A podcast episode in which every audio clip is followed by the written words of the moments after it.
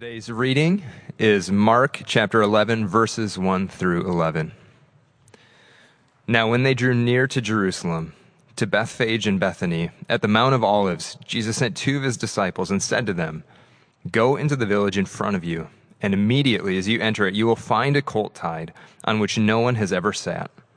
Untie it and bring it.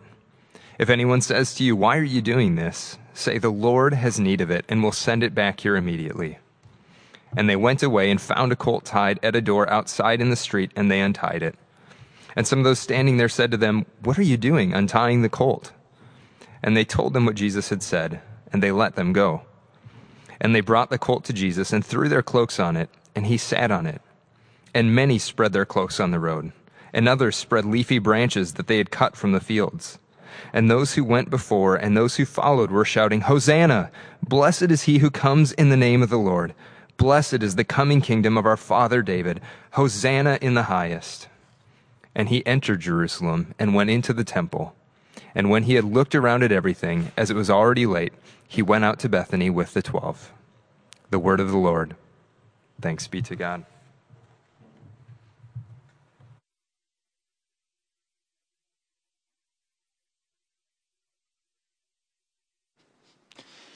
Well, good morning, everyone. Pastor Dave here. And, uh, you know, I got to admit, um, it's really sort of starting to hit me the, the kind of surreality of it all and just how strange it is to have Holy Week and to be in a essentially empty, empty church. I'm not alone in, in I think, thinking that this is just, it's weird. But uh, you know, Christianity is weird. We want to keep Christianity weird, and so we're going to keep on doing that. And so I want to encourage you, um, if you're at home and you want to share this feed, uh, you know, I know that the best part of the service is what came before, um, the wonderful worship and uh, and singing our praises to God. But you know, here we are, alas. And so if you uh, if you find this helpful, this is gonna be a great sermon. Trust me in my top two to 300 that I've ever given. And so I would encourage you to share this, um, share this with your peoples if you are so inclined. And so I say that, that finally this week, the strangeness of it all is starting to hit me because this is the week, really, this is where prime time hits for the church. You know, this is the week where if you were in Jerusalem um, right now, uh, it, it, would be normally flooded with pilgrims, Christians from all over the world visiting the sacred sites, walking through the last week of Jesus' life in the place where it all, in, in, in the places where it all occurred.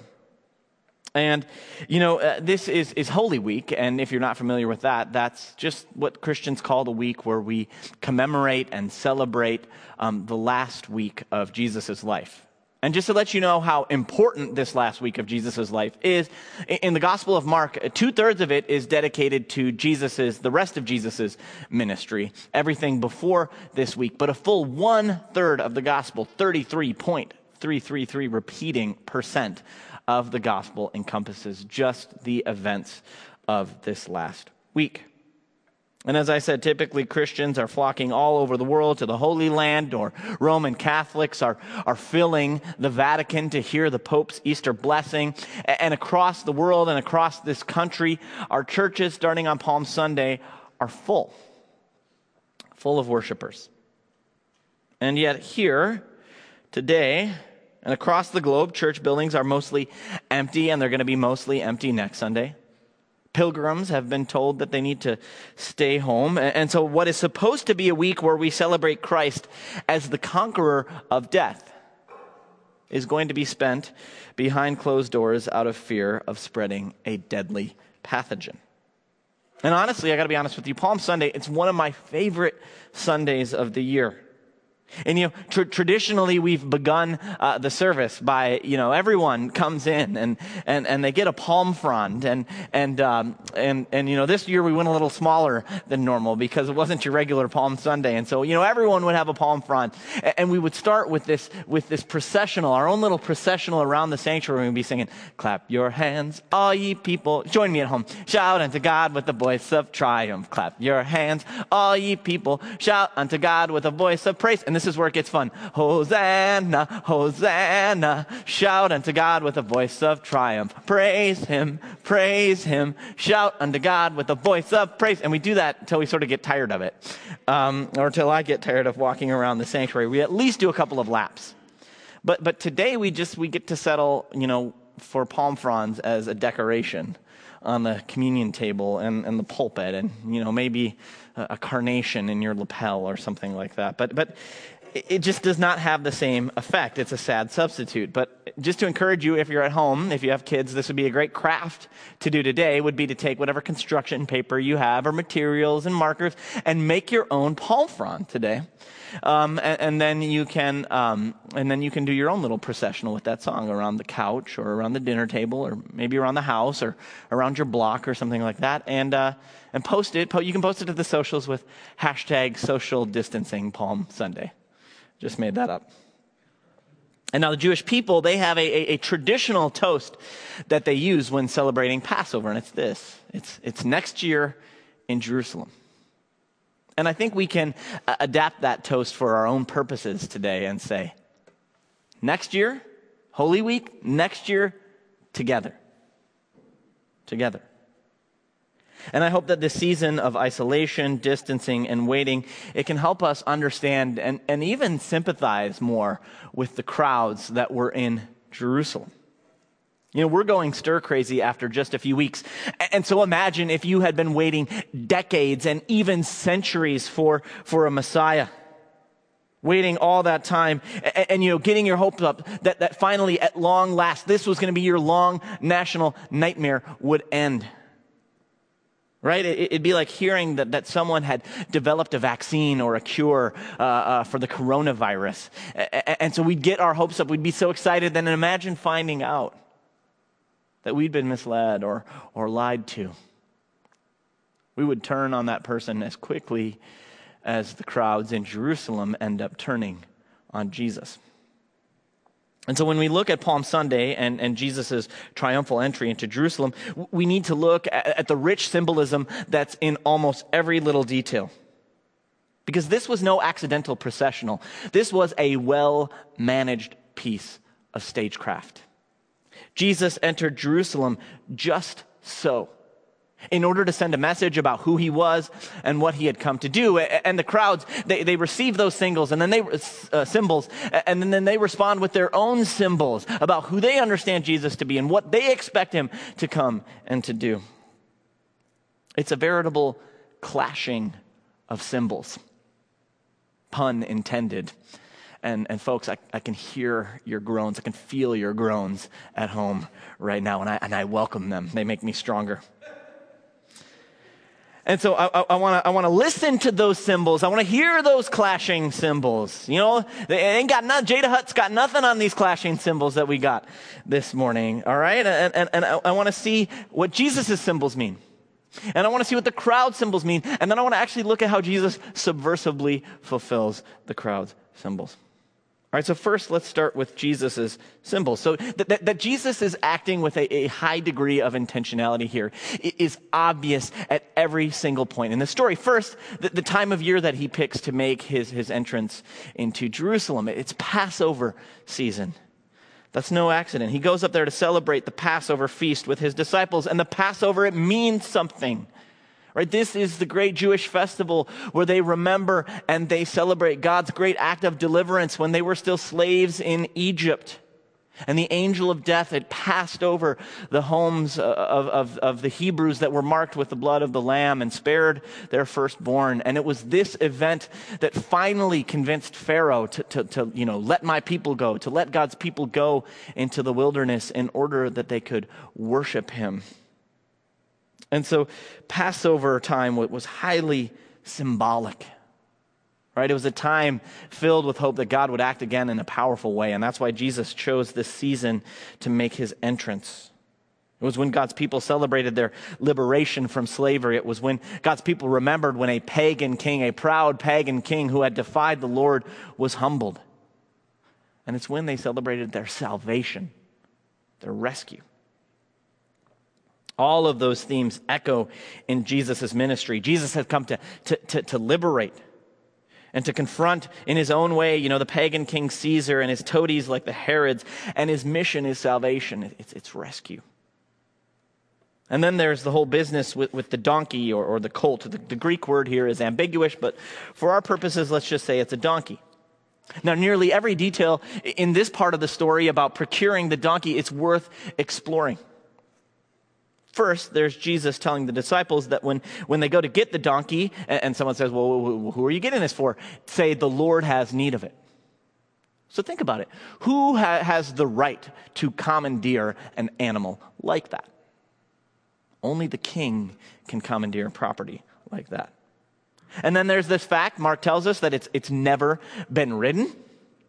And we know that the royal mount, it was only suitable for, for, for, for royalty to ride on the royal mount. You wouldn't want it to be shared with other people. And so here, the fact that this donkey had never been used before, it was for exclusive use of the king.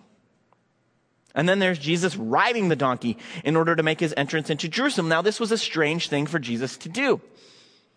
Because how has Jesus gotten around throughout the, the rest of his ministry? He's walked. He's walked everywhere. Jesus was a walker. He walked all over Galilee. You know, even when he could have taken the boat, he chose to walk on water. Jesus had no problem getting in, in his 10,000 steps a day. In fact, Jesus probably easily got 40,000 steps a day in.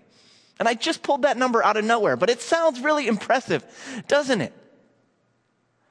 No, Jesus was peripatetic. He was always walking everywhere. And, and, if you were a pilgrim walking the pilgrim road into Jerusalem, you would walk because that's what part of making this pilgrim pilgrimage meant. It meant that you walked into Jerusalem. And so riding a donkey was weird. It was strange. It stood out.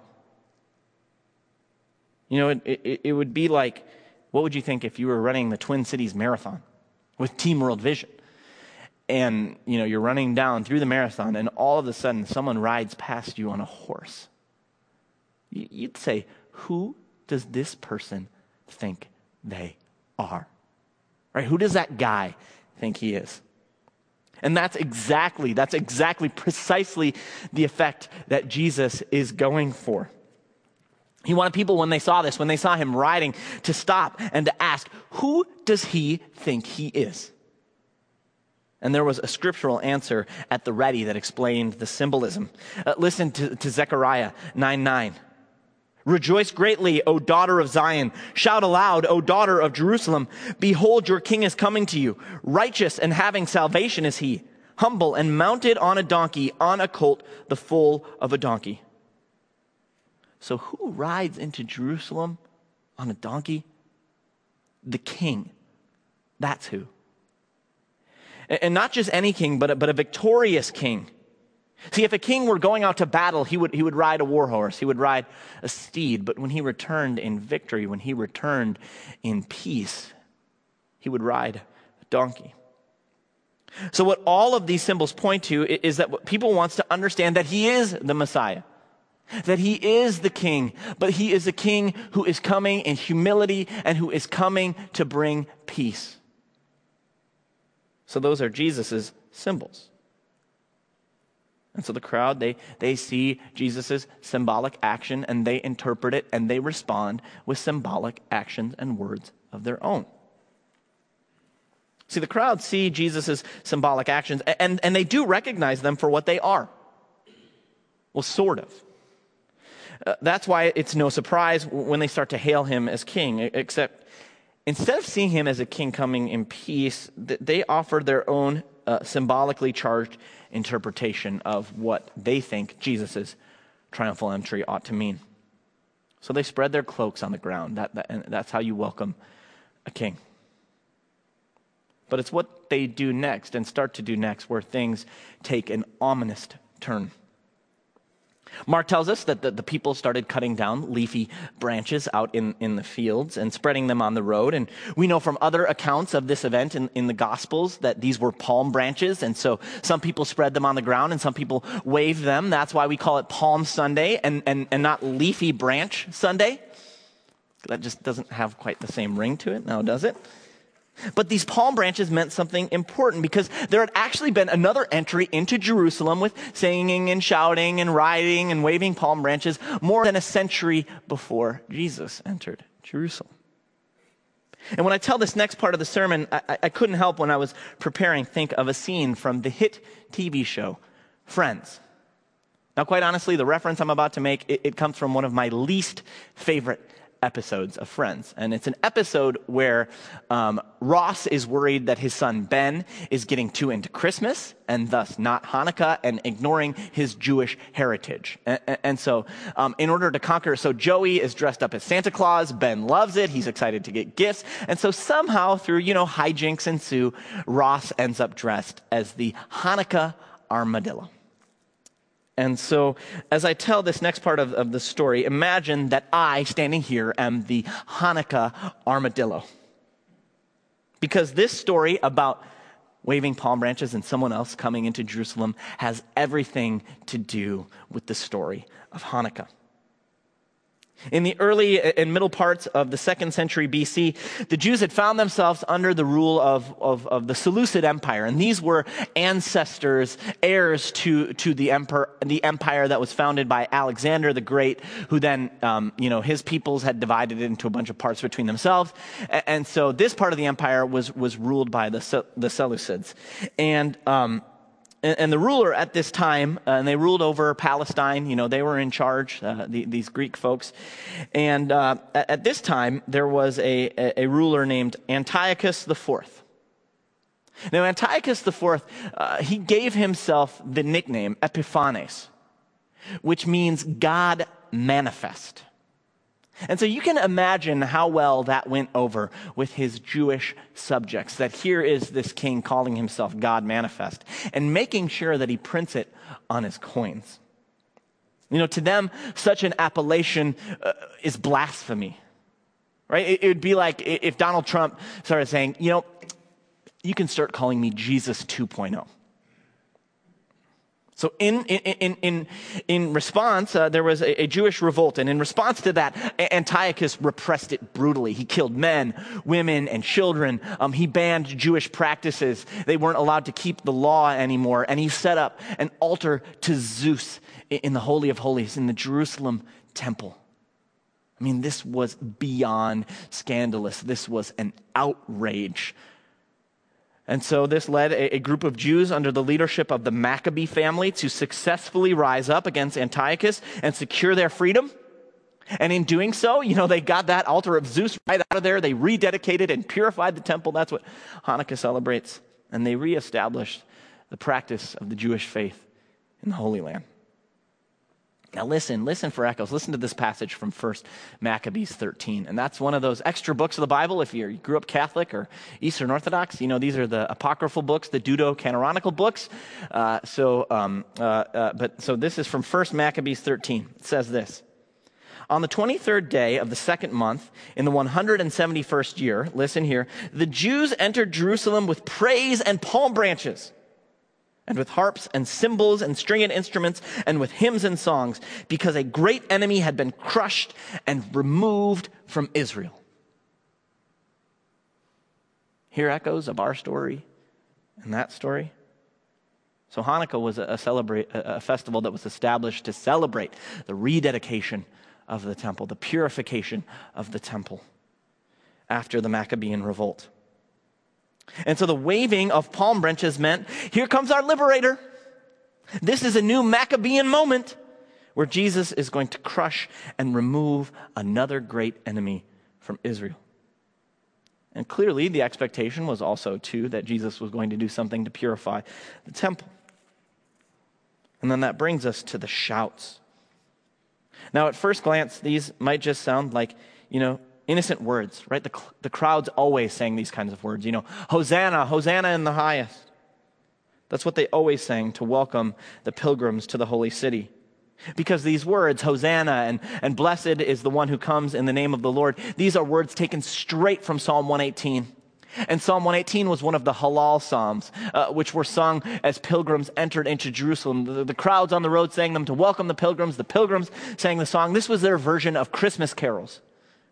Everyone knew these psalms and these songs by heart.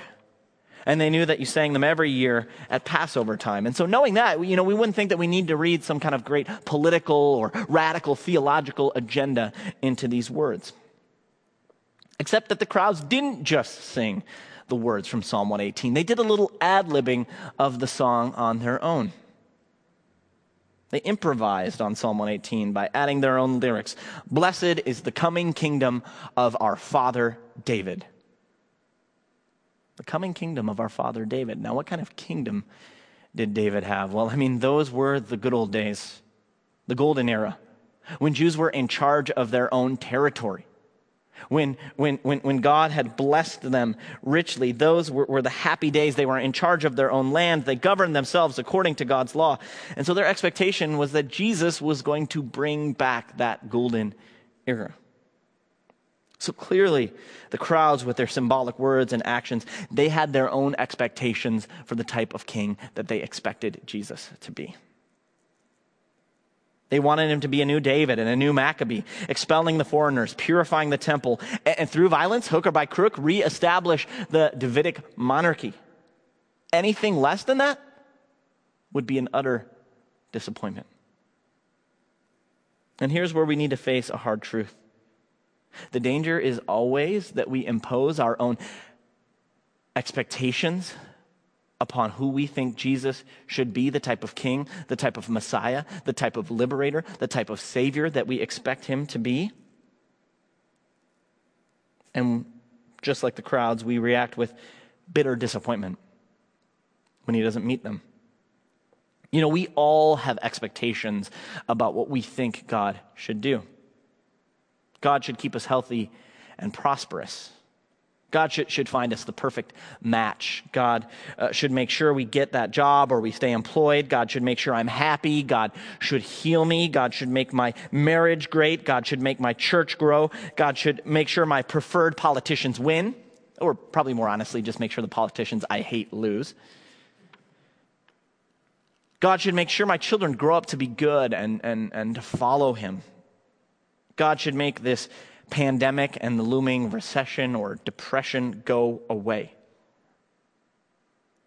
Like the crowds on that Palm Sunday, we have all sorts of expectations that we put on God. And they're not bad in and of themselves.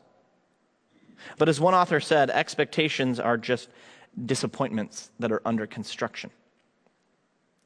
And this is a season where we've had to throw all our expectations out the window expectations that we're going to have a, a steady income, expectations that our business or our friend's business is going to make it, expectations that that we'll see our friends or our family anytime soon, expectations about graduation, expectations about church and worship, expectations about weddings and baby showers, expectations about the summer, expectations about just how we think we're supposed to be able to live our lives in 21st century America. Right? We had all of those expectations, and those expectations have gone out the window. We expect God to make things normal again. And we'll praise Him and extol Him as long as we believe that He will make it so. But when Jesus comes, He brings with Him a whole new normal. And and I don't just want things to go back to the way they were before. Palm Sunday makes that clear. Jesus brings a new normal. With him, things can never just be the same again. And, and, so we have got to check some of our expectations at the door. Now, Jesus' use of symbols, they show that he's self consciously coming into Jerusalem as a king who brings peace. And the crowd's response with their own symbols, they show that they expect Jesus to be a Messiah who conquers, who liberates through violence, who purifies the temple, who kicks out the pagans, right? They, they, they've got their own expectations that they mirror back at him. Now, the easy thing to say would be, of course, Jesus was right and the crowds were wrong. And technically, that is true 100%. But where the crowds and where we get it wrong is not always in what we hope for, but it's in how we hope for it. Because the truth of the matter is that Jesus does fit the messianic criteria. He does fulfill expectations and hopes. It's just that he does so in a way that subverts the very criteria itself. You know, whereas the crowds thought that the problem was an external threat, it was the Roman occupation. What Jesus understood was that the, the threat was actually far greater, far more cosmic, and far more personal than that. It wasn't, the threat wasn't Rome, it was Satan himself. And what had been occupied wasn't just Jerusalem or the Holy Land, it, it was the very hearts of the people. See, what the crowds failed to understand was that their ultimate problem was not us versus them. Right? It's too simple. The Soviet dissident and author Alexander Solzhenitsyn understood that, and, and this quote, I will probably, I've shared it a hundred times before, I will continue to share it whenever I get it, because it's such a wonderful statement. He, he says that the line between good and evil does not run between us and them. It runs down the middle of each and every human heart. And the crowds welcome Jesus as a new Davidic king and Maccabean conqueror with the expectation he's going to purify the temple. And while the temple was an architectural marvel, there was problems with it for pious Jews. It didn't exactly accord uh, uh, to Old Testament specifications, and, and the Jerusalem elites who were in charge of its operation were not exactly noted for their exemplary piety. And the first thing that Jesus does in our passage, actually at the, at the very end, when he gets to Jerusalem, he goes to the temple compound and he gets the lay of the land which prepares him for what happens right away in Mark chapter 12 as, as, as he purifies, or uh, not, not Mark chapter 12, but right after our passage, Jesus cleanses the temple, drives out the money changers, the people selling animals. Happens right after our passage. And so the crowds, you know, they expect Jesus to purify the temple, but Jesus does even more than that. He replaces it. When he dies, the veil of the temple is torn in two. And what that means is that Jesus has offered himself as, as the last and ultimate sacrifice to end every sacrifice. So that there was no longer any need to offer a lamb or a goat or a bull or a pigeon or anything and splash its blood on the altar. Jesus' blood paid it all, it covered it all, and, and it brought life and forgiveness and holiness and healing to everyone who belonged to him. And you know, the crowd shot, Hosanna, save us! And they thought that meant that Jesus would lead an uprising to throw out the Romans. It was Passover, and so they wanted to, to celebrate their own liberation from their own Pharaoh. But Jesus understood that the ultimate Pharaoh was sin. And that was what the people needed saving from. That's what they needed liberation from. So Jesus would himself become the Passover lamb. He would sacrifice himself. His, his own blood would be placed on the doorposts of all the hearts of the faithful in order that death, ultimate death as separation from God, would pass over us as well.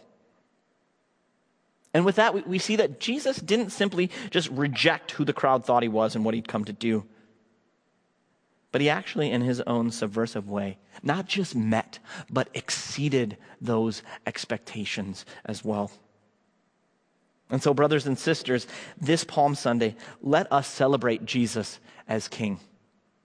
Let us offer him the praise that is his, that is his due. But uh, let us also search our hearts and recognize how, even in this season of disappointment, Jesus will meet and then exceed any expectations we might have. And let him subvert what we think we need in a Savior in order that Jesus can give us what we really, actually and truly need. Hosanna.